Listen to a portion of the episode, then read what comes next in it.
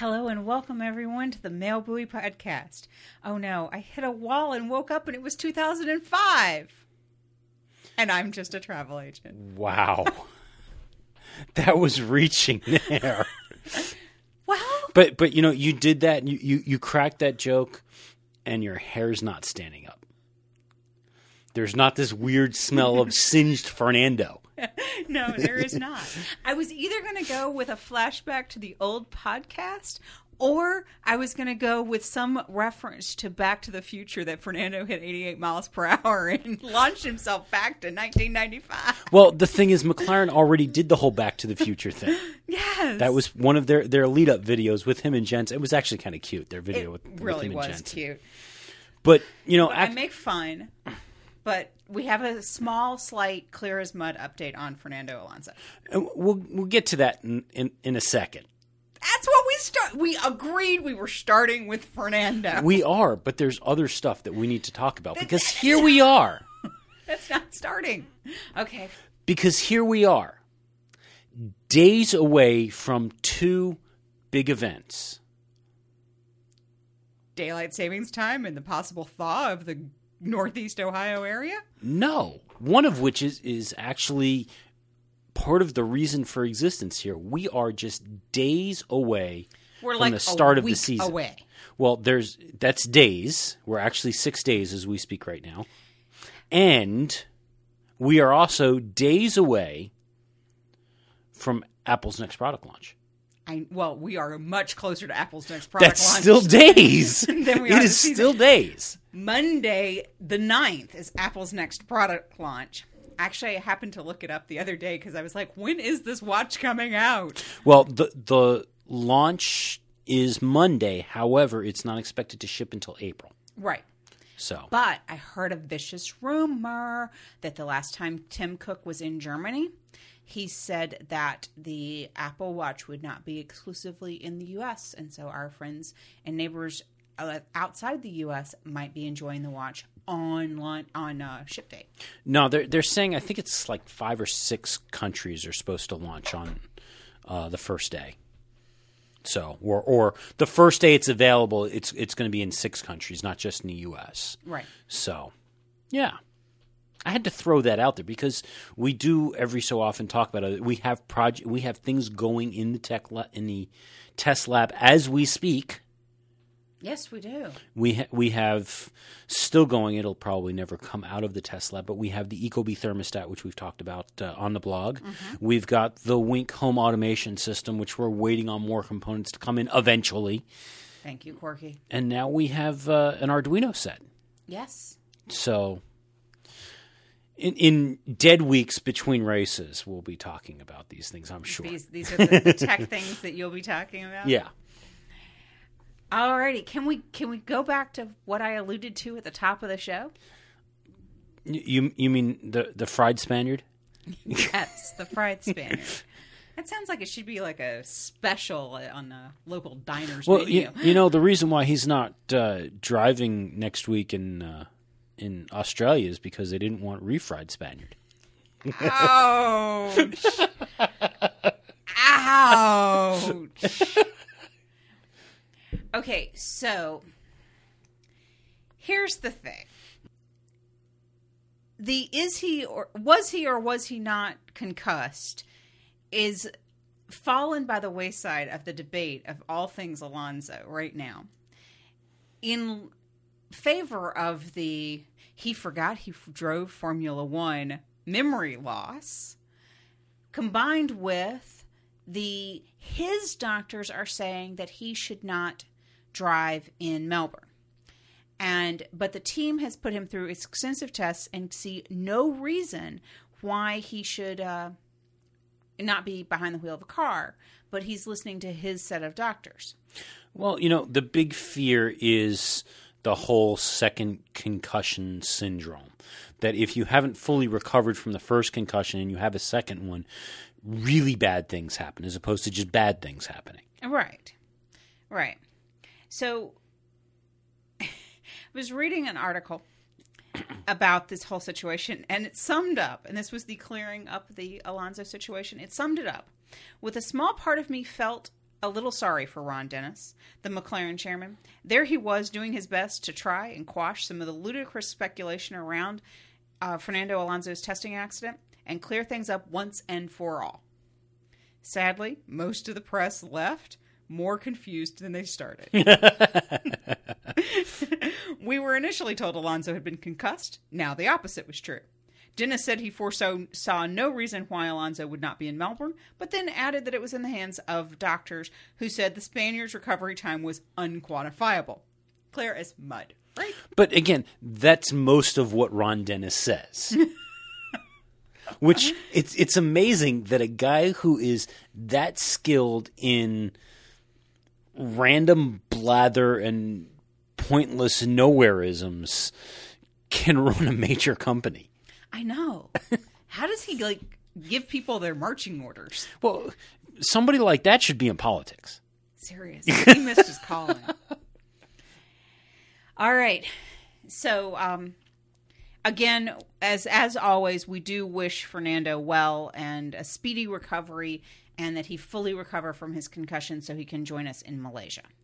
However, I hear Kevin Magnussen says, take your time, man. As much as you need, I'm here for you. I got your back. It's cool. I will do whatever it takes to make sure that the car is ready for you when you come back in Spa. Well,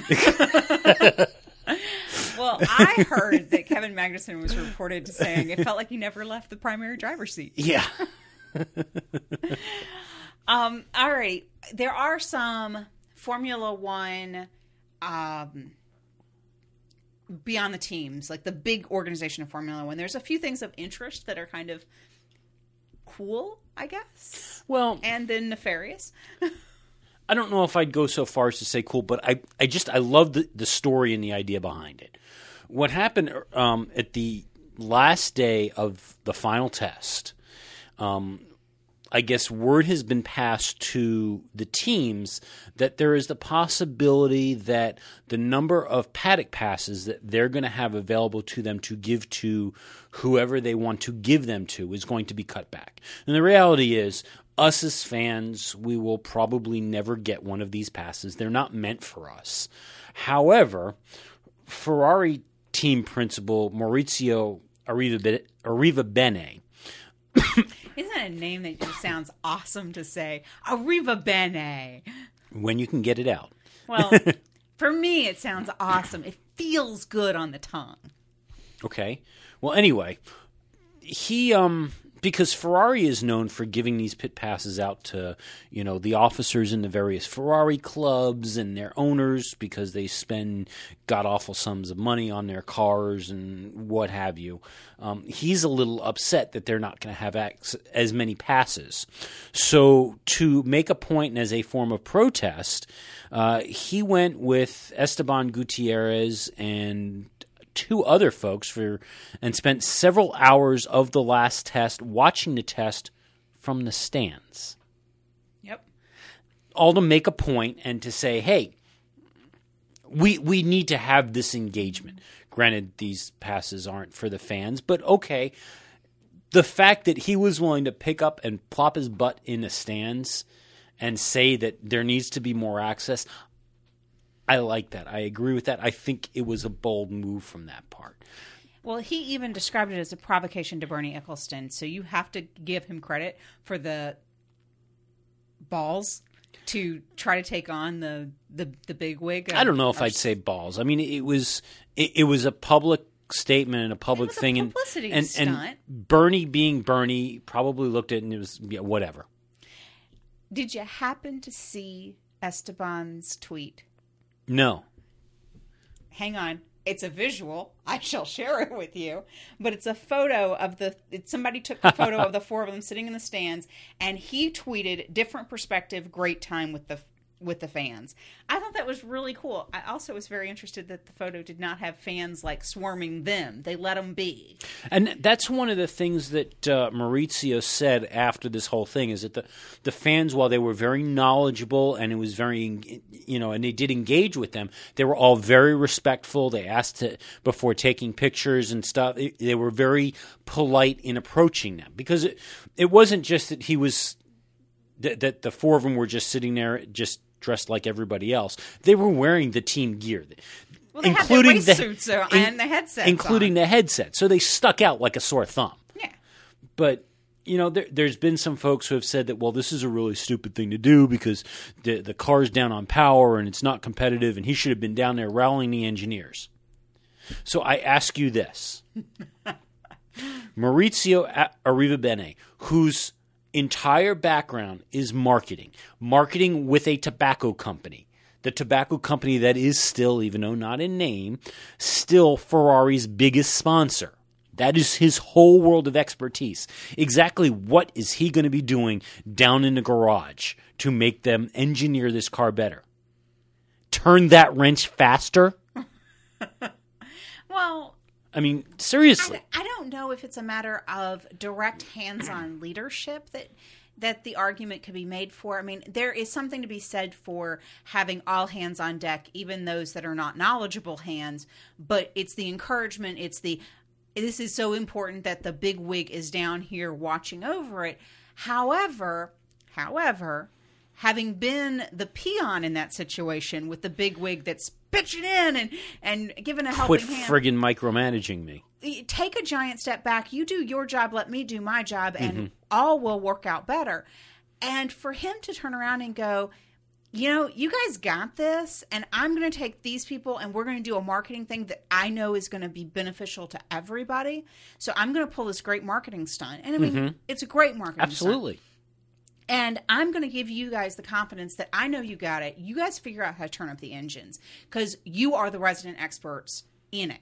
And that, from a leadership standpoint, is much more powerful than him standing there cross-armed in the paddock going, why is this not going faster? Put another gerbil in the engine. Well, that's it. You know, his level of engineering expertise and guidance as he's going to give them is they're faster. You go faster. I mean, what else is he going to do? His whole job. Drive as flat out as you can. There's the answer. Yeah. His whole reason for being on this team at this point is only marketing. He signs the checks, he makes sure people are doing their job, and he makes sure the team is portrayed in a good light. What other thing does he have to do? Well, he has to look good in Ferrari red. Apparently. All right. Speaking of other things that people have to do, for every good act and great marketing stunt, there is Bernie Eccleston of the Bad Hair Bernies. Apparently... Our favorite head of the League of Super Evil, Bernie Eccleston, has decided that it would be in his best interest to advance, not support, not give, not advance money to three of the teams, Force India, Lotus, and Sauber.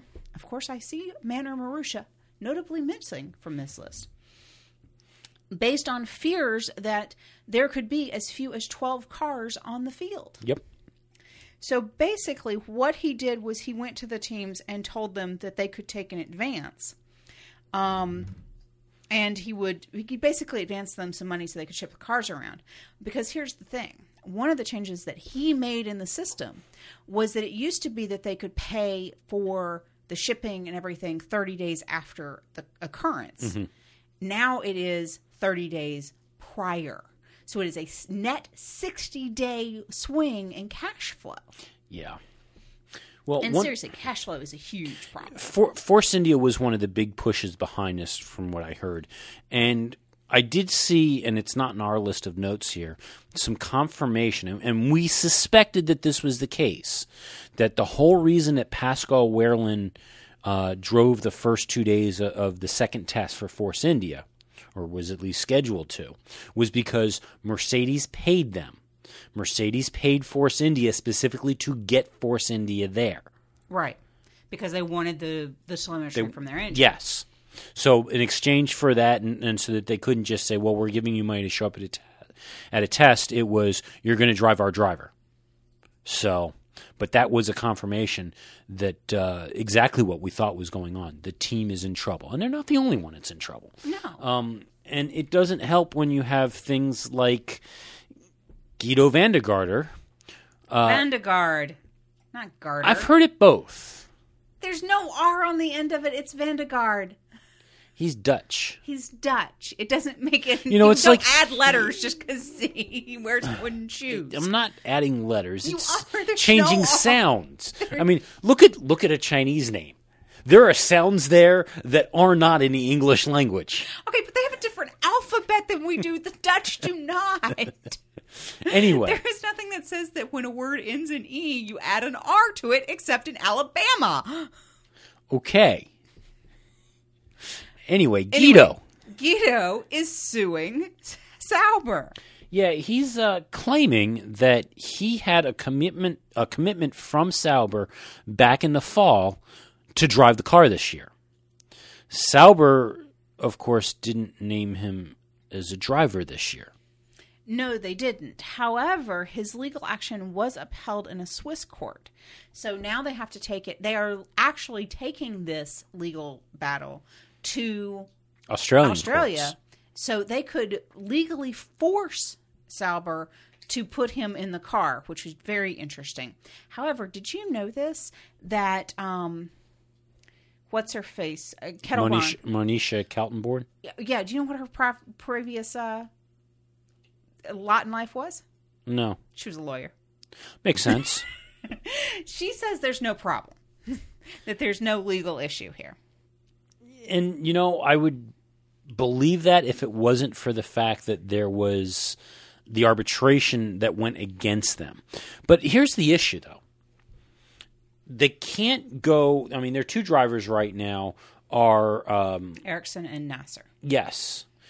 Felipe Nasser's money is coming from Banco do Brasil, a major, major sponsor on the car. Right. And I'm assuming that Ericsson sponsors are also major, major sponsors on the car. Right. If one of these guys don't get a seat, these sponsors are going to be really, really ticked off. Well, true. And it doesn't take a rocket scientist to realize that the seat within Sauber went to the highest bidder. They need money. Absolutely. So if they've got to go and vacate the seat, what are these financial penalties going to look like for their driver not getting a ride? And even if Guido gets the ride, then what? So if he possibly makes it all the way through the season, next season, who's going to want to touch him? Well, that's the thing. I mean, you've now we have paid drivers, paying drivers, and lawsuit drivers. You know, by 2020, I'm going to have a ride in Formula One. Oh, God help us all. Considering the way you drive, nobody will come to the races. Oh, it will be so much fun. For who? The birds? I'm not that bad. Wait a minute. Of the two of us, who's had more speeding tickets? I was going to say, it's not a matter of whether or not you're a good or bad driver. It's the fact that you drive slower than some grandmothers. And between the two of us, who's had more speeding tickets? And your point. Then how exactly do I drive slower than most grandmothers? Exactly that. Just because you don't have any speeding tickets doesn't mean that you drive decently. And you actually do have speeding tickets. I was going to say, I have more speeding tickets than you do. Yeah, and you drive slow. How? That does not compute. Trust me. And I've gotten out of more speeding tickets than you have. Nobody wants to be stuck behind you on the freeway anymore. Anyway. Well, see, that's the way I will win Formula One. No one will want to be stuck behind me. They will all hate it. The interviews will be fantastic. Yeah, you're going to get nothing but blue flags, and you're going to end up hearing this. Okay, so Fernando is faster than you. Can you confirm you understood that message? By the time I make it to Formula One, Fernando will be 80. He'd be out there with his walker. Well, it depends whether or not it's 20 years ago or not. He's going to be out there with his walker faster than you. Okay? No. All right. So I think we have to get to the big news and big fun stuff of our our show. Are you ready? We're talking about the coming season, or are you going? Okay. Well, you know, the hope is, and I think this has become kind of the motto of what we want the show and the season to be. Fast. Furious. Heart-stopping. Heartbreaking. This is Formula One. That kind of stirs me down deep, in the deep parts of me. Well, it was that, and they had, BBC had just changed their whole intro to a very, very powerful intro. Oh, it was. It still is. It is a good intro. But that, I think that sums up what we are looking for from a Formula One season right there. Exactly. All right, show's over. Yeah. I'm ready for Melbourne now. Well, okay, so while Michael is apparently getting prepared, yeah. Can I just start with just a wee bit of testing? Go for it. Summary stuff. So here is the summary of all testing. Mercedes is fast. Ferrari made leaps ahead. Red Bull, not so much. McLaren will show up sometime halfway through the season. Well, not only is Mercedes fast, Mercedes is 1.2 seconds a lap faster than anybody else. Can now, think about what that is magnitude time multiplied over the number of laps of a race. Well, I mean, just wait a sec, because 1.2 seconds, Mercedes ran the soft tire, was the softest tire they ran throughout testing. Everybody else did extensive testing on the super soft tire, the faster tire.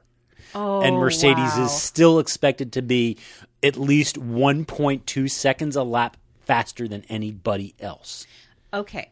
So to give you an idea of how much McLaren is regretting this deal with Honda, okay, let me just explain. Let me give you a picture. It's a picture this moment. During testing, Eric Boullier could be seen driving around the track in a Mercedes, not a Honda. He wants his engine back. And in case you were curious, Christian Horner, the bearded leader of Red Bull, could be seen shuttling around the track in a scooter. Was it a Renault scooter? I don't know. It doesn't say in my story, but they did point out that the Honda Civic was not in sight for the McLaren team. Well, see, I would assume that if somebody from McLaren was going to be running around in a high dollar value Honda, it would be something along the lines of, what is it? It's not... Lexus isn't their high value brand, isn't it? Acura. They'd be running around in an Acura. Possibly, but he chose Mercedes. I think he wants his engine back. The new what? NSX. So in other brand swapping stories, okay. Apparently, there's some rumors of Audi's possible entrance into Formula One. There are a lot of rumors, and there's a lot of buts that go along with it. So can you imagine what Toto Wolff's reaction was when a mischievous journalist pointed out that the team's hospitality unit was stocking San Pellegrino water with a big black Ducati label on it. Ducati is part of the Audi group. Yeah. Apparently somebody was sent out to the supermarket to replace the water supply. Nice. These, I have to tell you, are my favorite preseason stories. They matter zilch towards the season. Nobody cares what water is being served in Mercedes' hospitality suite. But the fact that somebody wrote a story about it makes me so excited. Okay. I have one more. Go for it. Hey, did you know that Carmen Jorda was just named the reserve driver? It's a spin of the week for Lotus. Oh, this is the blonde? Yes. So the Lotus CEO, Matthew Carter, put out that Carmen will bring a fresh perspective to the team. She is a unique addition to the team, and we'll be looking forward to her helping progress her goals, as well as receiving the benefit of her insights and contributions. My question is, she has no points in GP3. Her highest finish was like 9th. 17th. That's what it was. You can hardly say she deserves this. It was in the championship. She was like 9th. Yeah. Yeah. I don't quite understand what the logic was. This was not based on merit. Yeah. Okay. So moving on. Now, has your document opened? My document is up. So I've got here our predictions here. So my first question I have for you, they're all questions. All right. I like question and answer time. Who do you think will win the Drivers' Championship this year, Lewis or Nico? Because really, nobody else is part of this. I believe it will be Lewis. I believe firmly that it will be Lewis for a couple of reasons. One, because I think he has outdriven Nico for years, and unless Nico suddenly decided to discover how to beat Lewis, I think that we have a match of emotional driver to technical driver, and emotion tends to win because it takes bigger risks. He does, yeah. And I have to disagree with what I heard from Alan McNish about the idea that once you get married and have a baby, that it doesn't change a Formula One driver, that you still have to drive all out. And I don't think we were going to see a loss in Nico, but I think that he may take things more conservative. You know, I think, honestly, that the wreck last year, Jules Bianchi's wreck, will play in his head as being, will he be there for his son? You know, will that be part and parcel of the inner monologue that goes through Nico's world? In addition, I mean, literally while we are recording, this is how timely I am with getting information. Okay. Lewis has come out. Well, I mean, I don't think this is going to be shocking news for anybody, but Lewis has a bleakly discouraging message for the 19 other Formula One drivers. He's going to win it this year. He has spent his winter break focusing on winning. And despite not being in a relationship with Nicole, he is in it there. That is his goal. And I think he is stronger, better, faster, awesomer. I wouldn't be heartbroken if Lewis won at all. I think Nico's going to have a bit more fire this year. I think it will be a great battle between the two of them. I think we're going to see a battle redux on that level. But I think when all is said and done, I think it's going to be Lewis on top again. I really do. I go back and forth. I think it's going to be really tight. Right now, I'm thinking it's going to be Nico, but I think it's going to be really tight, and this is going to be another one of those down-to-the-wire ones between the two of them. I think it's going to be really, really close. So, okay. So there's that one. I'm not even going to bother with who's going to win the Constructors because, seriously, you're a fool if you don't think it's going to be Mercedes. Cater, right? Yeah. No, Mercedes for the win. And then, of course, you know, the question becomes, with Mercedes looking this dominant, how do you beat them? And, you know, some advice that Nico got last year from his engineer, I think sums it up. In the final race? In the final race in Abu Dhabi, I think it sums it up perfectly. Well, what the hell does that mean today? What do I need to do on pace? Just drive flat out. That's all you can do, Nico. Because that's all it is. You have no chance of doing any other trickery whatsoever. You've just got to drive as fast as you can. It's the only way when you're looking at 1.2 seconds. Wait. Drive flat out. Pray they have reliability issues. It doesn't look like that's going to be a big deal this year. I understand that. Those are your two hopes. But and I don't know if you caught this one. Mercedes and Lotus both came out and said that for all 12 days of testing, they used one engine. Yeah, I caught that. Mercedes, who in the first test did something like 4 times as many laps as anybody else, When all was said and done, they did, I think, 1,320 laps. That's insane. The next team down from them, which I think I want to say it was Sauber, actually, was like 1,200 laps.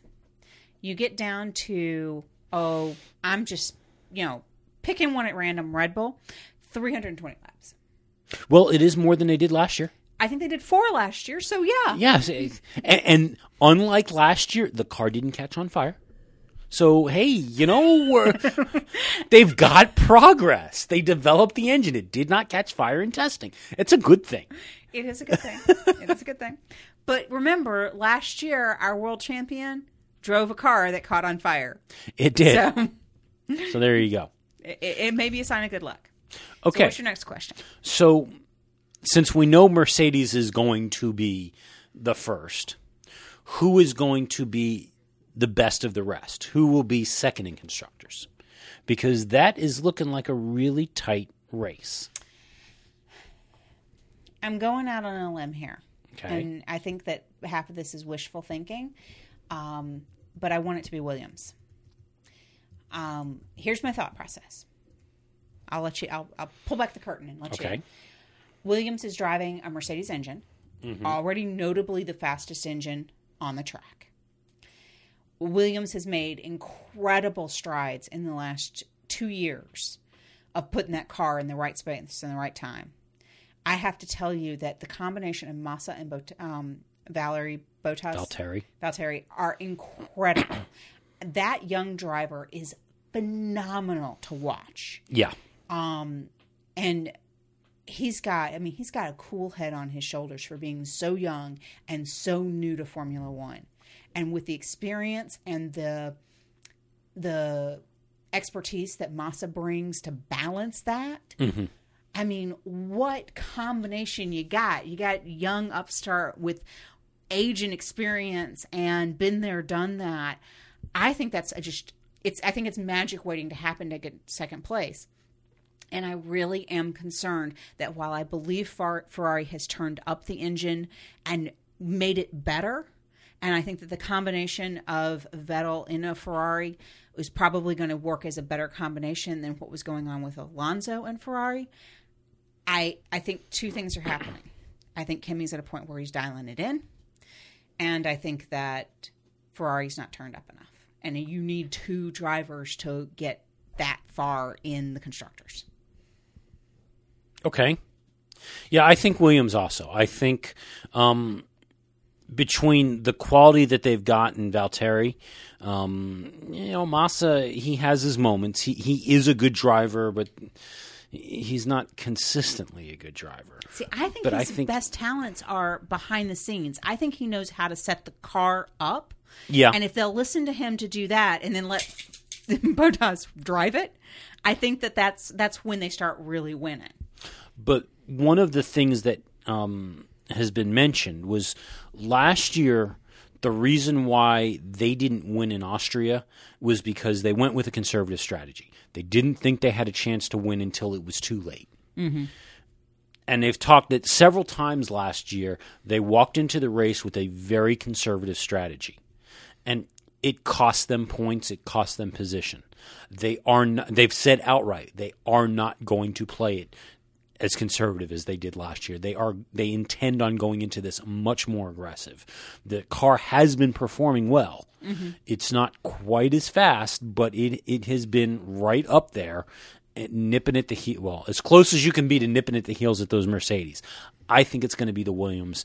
And I honestly think that Claire has had taste of success. I mean, they never thought they'd have third last year. Yeah. And I think that she's tasted it, and I think that she's pushing harder. Okay, so next question. I'm here for you. Who do you think will be higher in the Constructors' Championships, Red Bull or Ferrari? Ouch. That one's tough. I know. I was trying to really get you to think. All right, so honestly, I think that it's going to be Red Bull higher than Ferrari. My thought process, again, is in regards to I think Red Bull always pulls out a surprise.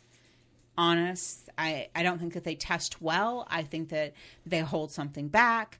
I can't imagine, and I guess part of it is that I can't imagine Red Bull dropping 3 places in 1 year. I mean, because if you think about it, if I have laid out that Mercedes is going to win and Williams will be number 2, Red Bull was 2 last year. Yep. So I'm saying now that Red Bull will be 3, dropping only a single place, because if Ferrari comes ahead of Red Bull, that's dropping 3 total places. And I think that that's ridiculous. Well, I think it's going to be Ferrari for a couple of reasons.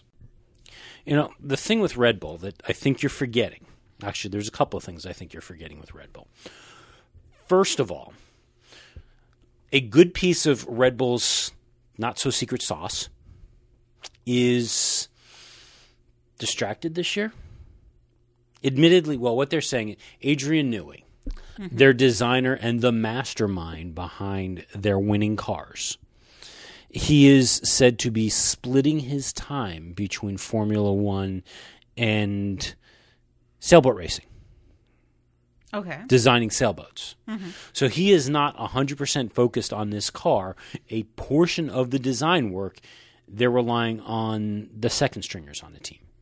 Now, I admit that, you know, you got to give these other folks a chance. Otherwise, nobody else has any experience. And that's important to breed this.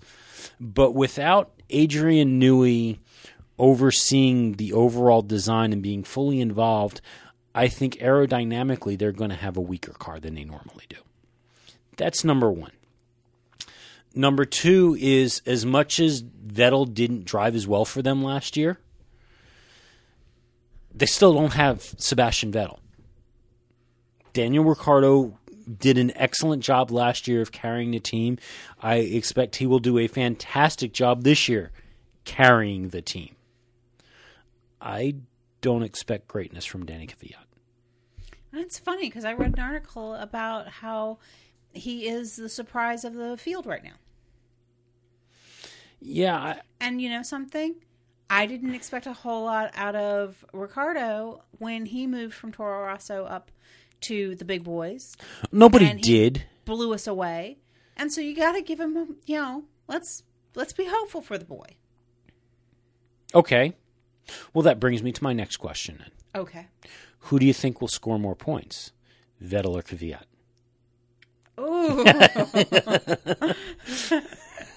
I should mention to the people playing the home version of this game, he did not prep me with any of these questions beforehand. That was deliberate. He's had a chance to think about all of these questions for however long it took him to write them. I don't have a good answer for this one. I think Vettel. I got to go Vettel. Yeah, I'm thinking Vettel also. Again, because I go back to, I don't think Kvyat was the right choice. Well, I'm not sure about right or wrong. I won't, because there's whole pieces of information I don't have privileged information to. True. And there's a reason they picked Kvyat over the Frenchman. Yep. And you won't even name Jean-Eric Vergne anymore? No, I can't. He's dead to you. He's dead to me. Once he got in that Formula E car, that was it. You're done. It's over. My love affair with him is gone. The FIA doesn't count Formula E for a super license, and damn it, that's good enough for me. I use the same standards as the FIA. Anyway, moving on. There has to be a reason why they picked the first-year driver over the one that's been in the car for the longest time. I mean, theoretically, it should have been the Frenchman's Toulouse. And he lost it for some reason. Well, you know, Kvyat did have some experience with Formula One, getting into that was Verstappen I was thinking of. Yeah, Verstappen has got yeah, he's the one who had the experience. He wrecked a Red Bull car already, but right. which by the way, he's getting a lot of press for being pretty good. Yes, which brings me to the next question I had: who will score more points? Kvyat or Verstappen? Kvyat or Verstappen? Yeah. Kvyat. I think Verstappen. I think Max is... You really don't like Kvyat, is what you're telling me. I don't. I don't understand what your problem is with this poor boy. I just don't think I think there are better drivers. And I think as much as I get Red Bull coming out and saying we are committed to our driver program, we're committed to the development program, and I get the desire to bring up somebody from Toro Rosso, I don't think he was the right choice. And my next question becomes, okay, so what happens if Kvyat struggles and Carlos Sainz and Max Verstappen aren't all that wonderful in Red Bull? Well, now what? Or in Toro Rosso, what do they do? You're going to keep Kvyat running around and struggling for another year? Or you're going to bring up one of these two guys from Toro Rosso who aren't necessarily performing well? I get the desire to want to come up through your development system. I don't think this was the right choice. I don't. I think they should have gone with Vergne. I think the bearded leader knows more than you do. He probably – well, I know without a doubt he's got more information than I do. But that doesn't mean I agree with him right now. I can't wait for that first race. Okay, so moving down the grid a bit. Who do you think will be higher in the Constructors' Championship? Force India, Sauber, or McLaren? McLaren. McLaren, huh? When do you think they're going to wake up? By Spa. You think by Spa? I am actually, based on what we saw in testing, I think Sauber is going to be up there. I think Sauber is going to surprise us. I really do. But I don't think that they are I don't think they're ready for prime time just yet. Okay. Not the least of which is I think they're distracted by their current lawsuit. I don't know how distracted they are. But, yeah, that's possible. That could take a toll. Okay, well, next question. Okay. Will Manor Marussia make it to every race this year? Yes. I'm saying no. The only reason why I'm saying no is because Bernie left them out of the deal. That we know of, Bernie left them out of the deal. I want them to succeed. I think they should. The other thing is the guy who's backing him right now is doing it out of his own personal money. That's I don't know if he's as deep-pocketed as, say, Vijay Mallya. He may not be as deep-pocketed as Vijay Mallya, but I think that because he's backing him out of his personal money right now, that they'll make it to every race. Okay. Will Force India or Sauber survive this season? Sauber will. What about Force India? My Magic 8 Ball says the results are unclear. Honestly, I have this sneaking feeling, and I can't shake it, that Force India will implode on itself. That it will not be because of, Bernie not cutting them a deal. It will be like, despite all of everyone's best efforts, that they will implode. Well, I think because a lot of it, they've been relying on Vijay Mallya's fortune, and Vijay Mallya's fortune... has been, I guess the best way to put it is scrutinized closely by the Indian government, including assets that were seized this past year. So, yeah, there's that. I think that they will make it through the season. I don't think Force India is going to make it too far past the season. I think they're coming close to a day of reckoning. I just don't know if it's going to happen during the season. Mm-hmm. Okay, so my last one. And this is the one you do know was coming, is what big story do you think there is going to be this year? One thing that you think is going to be a big thing that's going to happen this year. I think Honda's going to get a second team. Okay. I think it's going to come out that they're going to realize that they need a second team to help develop the engine. I think that because we already hear stirrings of making the path easier for development teams, that Honda is going to seize on that and figure out a way that they can get a second engine on the grid, on the second team. Okay. I think that come silly season, Daniel Kvyat's seat is not going to be safe. And I think that's going to be the focus for at least several weeks as to whether or not they sign Daniel Kvyat. You think that's going to be a big, an actually big story? I mean, how dull does the season have to get that qualifies? Silly season. But it's silly season. I don't even think that story ranks as, quote, big, even if it was going to happen. Okay, then it's going to be a slap fight between Red Bull and Renault, with one of them going, okay, that's it, I'm done with you. I think that would be a very interesting thing. Red Bull go with a different engine. Renault has mutterings of fielding a works car. Yeah, so we'll see what happens with that. I believe it was the Lotus that was originally has its roots in the last factory team. Yeah, so it'd be very interesting. I don't know. So yeah, that's that. That was my list there. We will save that in the cloud. In the cloud.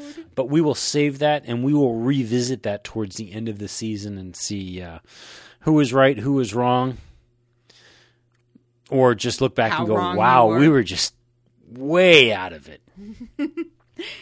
You know, in all of our years of podcasting fabulousness, we have made predictions every single year. Yeah. And every single year, we've been nowhere close. That's not true. The first year we did predictions, and this was all the way back on the MailBuoy podcast when we were talking about cruise line industry trends and stuff like that. Mm-hmm. And the first prediction I had was that Disney was going to announce new ships. And they did. They sure did that year.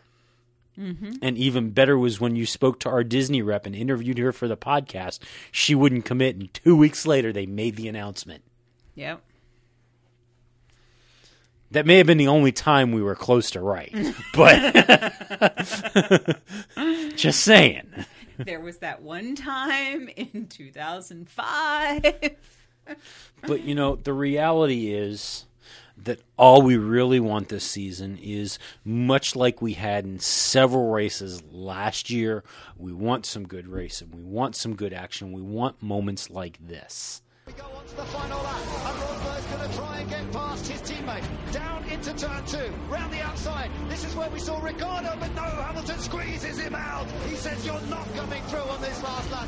A little racing driver slap to the face there from Hamilton once again on Rosberg. That's what we want. I want good wheel-to-wheel action, I really do. But you know what I'm really excited about for this year? If you had asked me the question I kind of hoped you'd asked, was what was I excited about this year? What change, what difference, what thing is, I have the sneaking feeling that we're not just going to have a race for number one, number two, but we're going to have a race all the way through the field. And yes, I don't think Force India is going to be racing Mercedes. I don't. I mean, no. That would be crazy talk. But I think that there is not a position on that field that is guaranteed to anybody.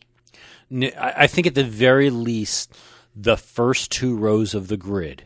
Actually, I don't want to say the first two rows. The second, third, and fourth rows of the grid, there's going to be competition for. But I think that we have the potential of seeing matchups of, okay, we're going to have within Mercedes, we're going to have the Rosberg-Hamilton mm-hmm. matchup. We are going to have a three-way fight for two, three, and four. We're going to have a Ferrari-Red Bull-Williams fight to the finish. We're going to have a Sauber-Force India fight. And if Man or Marussia can get, you know, some gumption, maybe they'll be up in there. No, I don't see Manor doing and anything won't of. Be. But it'll be very interesting to see how far back in the grid we could have some decent racing. And yeah we may not see a Jensen Hamilton wheel to wheel action, which, by the way, they do very wheel to wheel very well. Absolutely. We may not see that this year because McLaren's not competitive with that. But I think that we will see racing at all levels on the grid in all races. Does that make sense? It does. And I don't think we'll see it in all races because you never do. But I think we will see a lot more closer races, and even the ones that people complain that they're processional and they're just lining up and running around. Monica. I think folks are going to be a lot closer to each other in, you know, behind first and second. Right. But I think that we'll have a good battle in first and second. Yeah. That, yeah, it's still within the team, but I think that that will lead to having battles further down the grid. And the reality is, one of the reasons why Bahrain was so great last year, for a race that is typically known as a boring race, wasn't so much the fact that Lewis and Nico had that battle up front, and that was a great battle, but it was also the fact that the Williams were dicing it up behind them. The Ferraris were dicing it up. Well, a Ferrari and a Red Bull were dicing it up. Mm-hmm. But there was other action going on up and down the grid, and it wasn't just up at the front. And that's what made that so great. And that's what I think we're going to see more of this year. And that's what I'm excited about. And only 6 days until free practice one. Yep. So with that, remember the website, www.theblokeandabird.com, which I did a little bit of a commentary over in a blog. Actually, I think I aired a little frustration over Red Bull's bearded leader and his remarks to the press. I'm actually surprised that you didn't pull a whole big Jon Stewart, comparison. You know how Jon Stewart, he'll air the statements of today, and then we suddenly go back 6 years. I definitely could have done that. We watch people do the flip-flop. Yeah. And truly, I think that you could have done that with the commentary from Christian Horner. I could have. I'm actually kind of surprised that Ferrari hasn't chimed in on this. But this was basically Christian Horner complaining over the fact that Mercedes' dominance over a year – that their dominance is driving fans away and that it's making the sport boring, you know, coming from the team that won four straight. Four straight with one driver. Yeah. I mean, they weren't having wheel-to-wheel action. And Webber, a great driver, and nothing against Webber. I like the man a lot. But he wasn't challenging Vettel for that first and second. The last couple of years, he wasn't. The first 2 years, he was. And the first year that Seb won his championship, it looked like Webber was going to win the championship. It came down to the last race. Mm. So, yeah. But kind of ballsy to turn around and complain that Mercedes is making it boring. Wow. But go ahead and check that out. Other than that, you know, we're over on Facebook. Like us over on in iTunes and get a review up on there. We've got none right now. We need a couple of reviews. Tell your friends, tell your family, all that stuff. Find all the Formula One people that you know and share. And one day maybe we'll even resolve our differences with Stitcher and get up on there too. But Stitcher's not that into you, huh? Until then, or at least until next week, I guess we'll call this a show.